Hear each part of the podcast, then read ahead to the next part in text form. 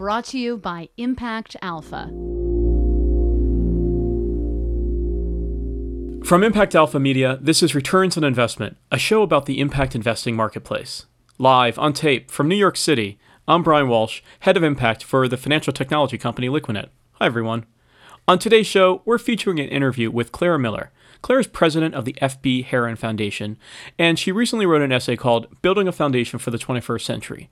In it, she makes the case that philanthropy just can't clean up the problems created by the rest of the economy. Instead, she sketches an approach that puts all of a foundation's assets to work for the public good. David Bank, editor of Impact Alpha and a regular panelist on returns on investment, recently had a good chat with Clara. Let's jump right to that interview. Hello, this is David Bank. I'm here with Clara Miller, president of the FB Heron Foundation. Hi, Clara. Hello. Thanks for joining us. Uh, I want to get into this terrific essay, but first, I just want to hear a little bit about about yourself. I know a little bit about your resume, but I don't really know about sort of your, your personal background and how you came to your convictions and your and your passions. So, just tell us, you know, sort of where you came from. Well, I I came from a small college town in New Hampshire, and in a way, I think you hatch from the egg and you see a certain kind of community and you imagine that that's the way things should be. and, and so I suppose that, you know, going to town meetings with my grandmother when I was a kid, that definitely was important to me. So the, the, the classic American democracy of small town New England. Yeah, yeah. And uh, I can tell you it was definitely in full cry when I was a kid. We we were very involved in politics, took it very seriously, and and actually had civil and civic discourse at the most grassroots level about a whole bunch of issues that are still with us today. And you've taken that forward. I know before Heron, you were at the nonprofit finance fund, but how do you come to this? I know the thread that seems to run through this is tackling poverty, income inequality, you know, shared prosperity. How do you come to those to those values? That that's uh, an interesting kind of journey, I guess. Uh, I certainly never felt like I lived a life of poverty, but I knew children uh, in my school who were definitely poor, people who were trying to subsist by running a farm in New Hampshire, uh, really struggled to make a living but what was interesting about the world, as I saw it anyway, was that we all went to the same school. and some of those kids, you know, were able to really rise and go to uh, major colleges, universities, or just to make a good living for themselves. And I think it was a little bit a different type of economy that existed then, or at least I can imagine it was. I, I am on guard for my own sentimentality. However, I think things have changed, and they and we have to make the best of them the way they are now. Well, that that's a good a good segue because I know that one of the the things that Heron is now known for, and, and under your tenure, is this sort of 100% for impact idea that all the assets of the foundation, both grants and investments and, and everything else, you know, need to be going for mission. So tell us a little bit about that. But then I want to actually get to what I think is the, the point of that, which is um, you know trying to tackle some of the more systemic roots of of poverty or systemic roots of inequality. But first, tell us about how you you know when you arrived at Heron and, and just what you set out to do. Yes, I had, um, as you mentioned, I'd been at the Nonprofit Finance Fund for a long time. I was the founder and had been there uh, for for almost thirty years. And in that time, I learned a lot about how the not for profit sector works and doesn't work and what it's meant to do and not meant to do. And of course, foundations are part of the nonprofit sector. And so when I arrived at Heron, it was in the wake of the banking crisis. And Heron had been a social investor. A nonprofit finance fund also had financed not for profits, sometimes side by side with Heron, and we were an investee. So there was a kind of a similar view, world view in a way, of the market and the role of nonprofits. And Heron had come far down the path, investing 40% of its of its uh, endowment by that time.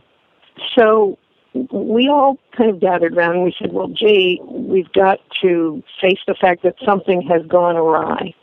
And that something is that people are worse off than when we started the foundation in 1992. And, you know, poverty has increased despite all of our, meaning the Heron Foundation's best efforts and that of a lot of our allies and some really good battles being won. But the war was clearly being lost. And so we all kind of looked at each other and, and like and it, like a lot of our colleagues, we had focused on asset, you know, kind of access to various kinds of asset building, home ownership, credit, job training, and what that kind of approach did was to assume that on the other side of building those assets, on the other side of getting a loan to buy a home, there was a reliable job for that homeowner that would mean that having that home, having that stability, would launch the, the the the, person into another another segment of society or way of life or set of opportunities. So that asset building strategy had been very popular uh, as an anti-poverty strategy before the crisis, as you say, right? Um, Absolutely, yeah. yeah. It was the dominant one, and and it worked for a while. it just as long as working. as long as as long as housing prices went up, that was that was helpful. that was helpful, but but more importantly, as long as there was reliable in- employment. Because, of course, it's more important, really, to have access to reliable revenue if you're, because that's what gives an asset value, as opposed to necessarily capital to finance the asset. And that reliable revenue for a larger and larger proportion of Americans was going away. So, so then, then it, we said to ourselves, gee, we've got to really start looking at why jobs are going away.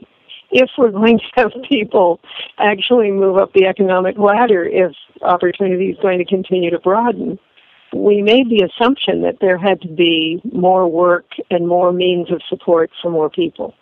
And once you do that, then you say to yourself, well, gosh, we've got to be dealing with the whole economy and with the kinds of enterprises that provide jobs, and those aren't always not for that doesn't that includes but doesn't not only grants to nonprofits.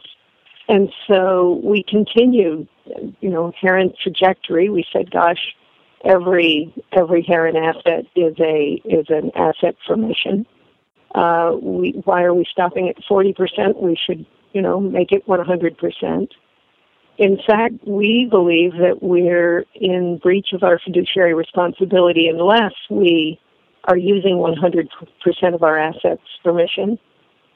And beyond that, we think we should break down the wall between grant making and investing because in in a way we want to say that the economy needs to be integrative. It can't just be that you have a kind of a cleanup crew of nonprofits on the outside and a group of, of by implication, um, private companies that can forget about their impact, or their externalities, their impact on people and planet, using it with, you know, nonprofits have a very ambivalent business model, which is, you know, to work so hard at making things better that there's no need for them anymore. Uh, and that requires that the grant side and the investment side, that the for-profit and the nonprofit sectors actually work together not that they're considered to be in separate moral universes. Well, if you take it to this question of just, you know, beyond sort of the do no harm or good environmental practices or whatnot that companies might have, but you take it to actually companies doing something proactive to tackle kind of systematic inequality or systematic poverty. Are there really ways to influence that in the private sector side? You mean on the part of investors? Right. So if the notion yeah. is that you can be some kind of catalytic capital to make a different kind of economic system start to emerge, you know, you know, how's that going? we're not there yet, David. it, may, it may come as a surprise to you, but we're working on it.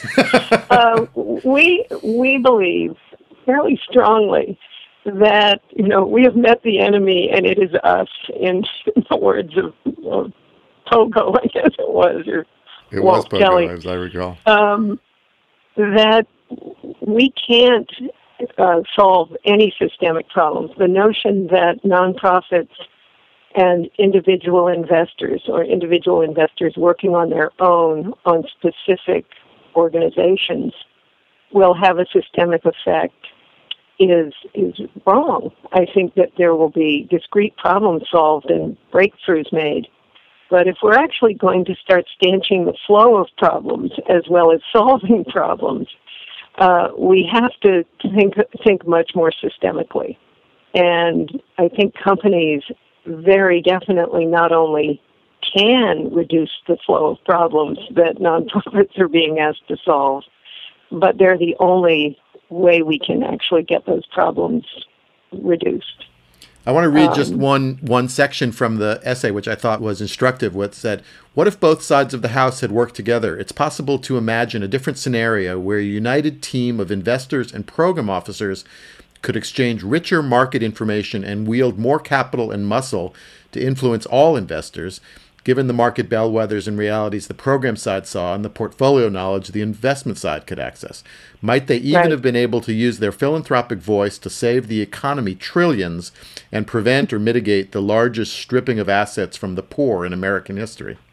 Yeah, well, a girl can dream, and actually, actually, I think program officers, people who were in the field, people who were the community development financial institutions, of which uh, NFF, which I headed at the time, all of us could see. We kept scratching our heads and saying, "Why are these organizations and these people, these homeowners, these people are getting loans and they don't have jobs?"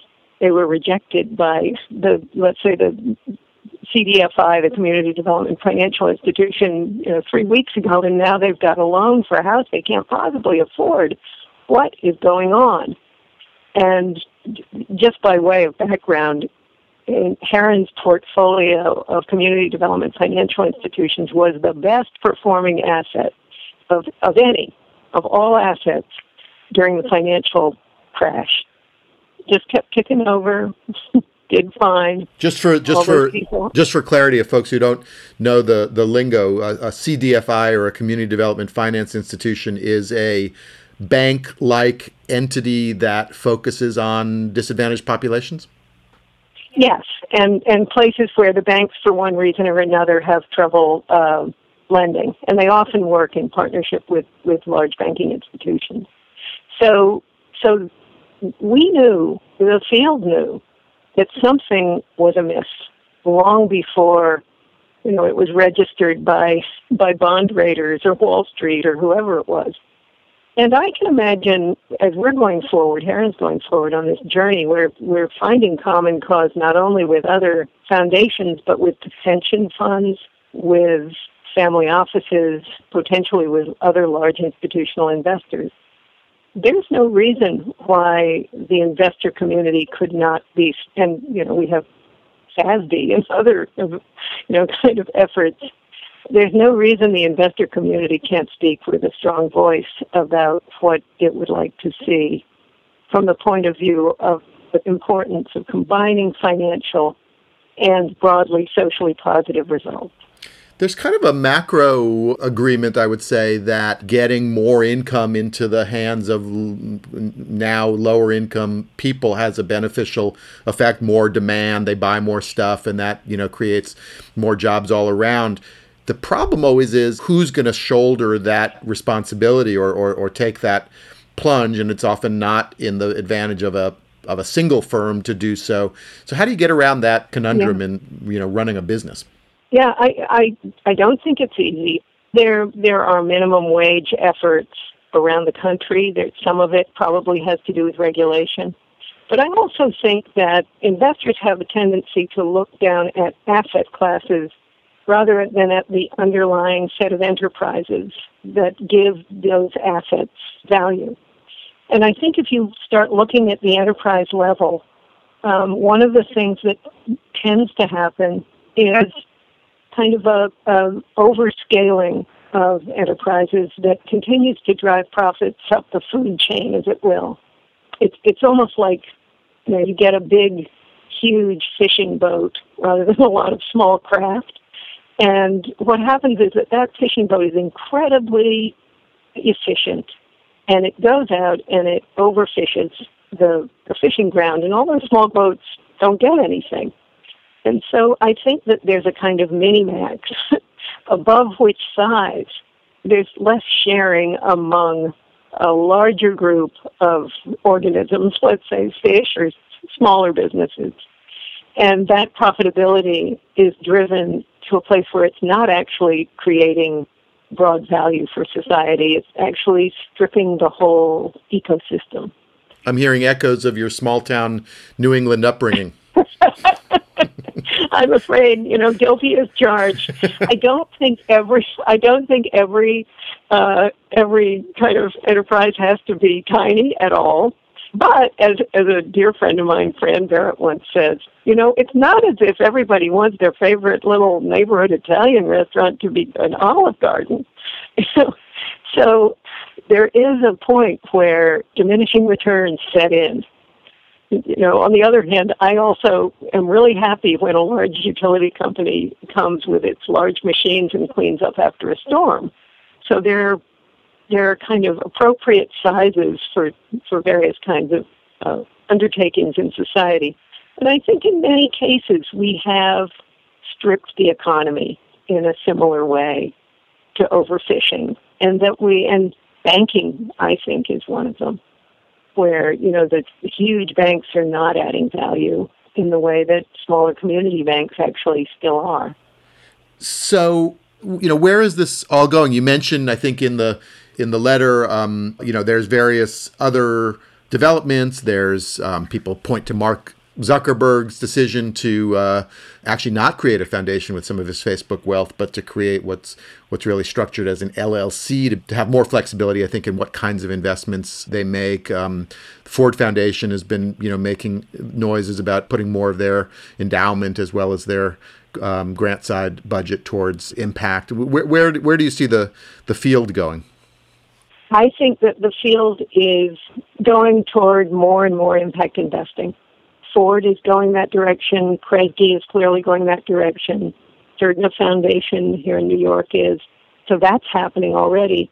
But then, to your point about Mark Zuckerberg and many family offices, the millennials who are starting to, ha- you know, not only have their own wealth, but in some cases inherit family wealth, are very clear that they really want to invest their capital now for a better economy. They don't. They see the the system breakdown, uh, and they want to think big about about those opportunities.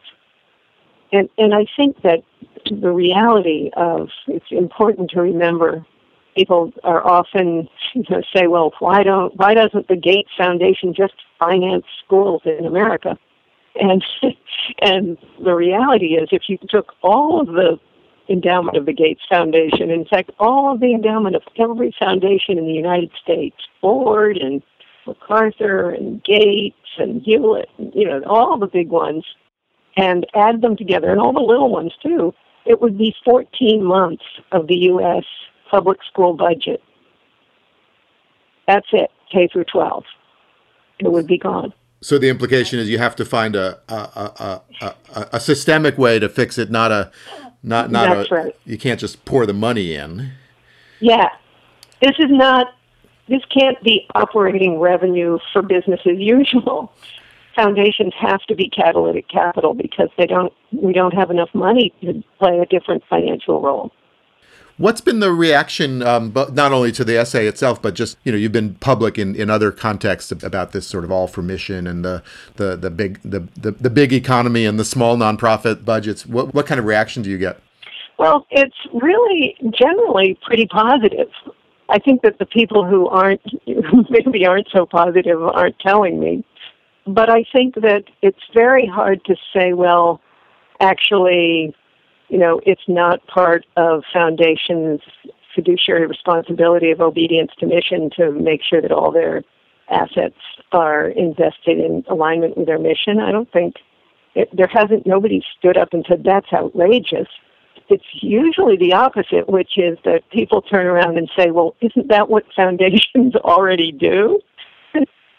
so it is a moment of truth for foundations. I think that the world is kind of going this way. I think we could easily become irrelevant if we don't really look very carefully at how we can have the most uh, social value. I think you said when you started this review, you know, that you looked back from maybe 92 to, to, to 2012 or so, so maybe 20 years, um, saying, you know, we'd won some battles, but we're losing the war. If you look forward, say, to maybe 2032, let's say, uh, you know, winning only battles, losing battles, winning the war, losing the war? Well, I'm an optimist. I mean, I wouldn't be in this business if I weren't. I think that more and more what we're talking about and what our allies and, and buddies are talking about will become standard. That the idea that there was ever a time when companies could say these are externalities, somebody else is going to take care of, you know, whatever it is, DuPont's pollution of, of um, you know, its its surrounding area, or Volkswagen's fraud, or you know, BP's oil spills, whatever it is, that's over. Uh, investors have bellwethers. Investors have a very robust set of metrics and information that enable them to factor those things in that are essentially material risk to investors. And mission investors can also layer onto that material risk to mission, right, you know, right alongside. And it will be standard to do the kind of thing we're talking about. And that will help make the world a better place. Well, thank you, Clara. It's always a treat to, to talk with you. Thanks for being with us today. Likewise, David. It's really good to be with you. Thank you.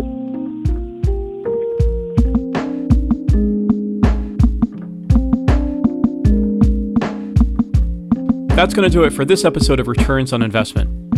If you like the show, subscribe to us on iTunes, Stitcher, Overcast, or wherever you listen to podcasts. And don't forget to give us a rating. If you don't like the show, well, just keep it to yourself. Or you can send us an email with comments or suggestions to info at impactalpha.com. For more on the impact investing marketplace, visit us at impactalpha.com and follow us on Twitter at impactalpha. Special thanks, as always, to our technical producer, Isaac Silk. Thanks, Isaac. In New York, I'm Brian Walsh. Until next time, this has been Returns on Investment.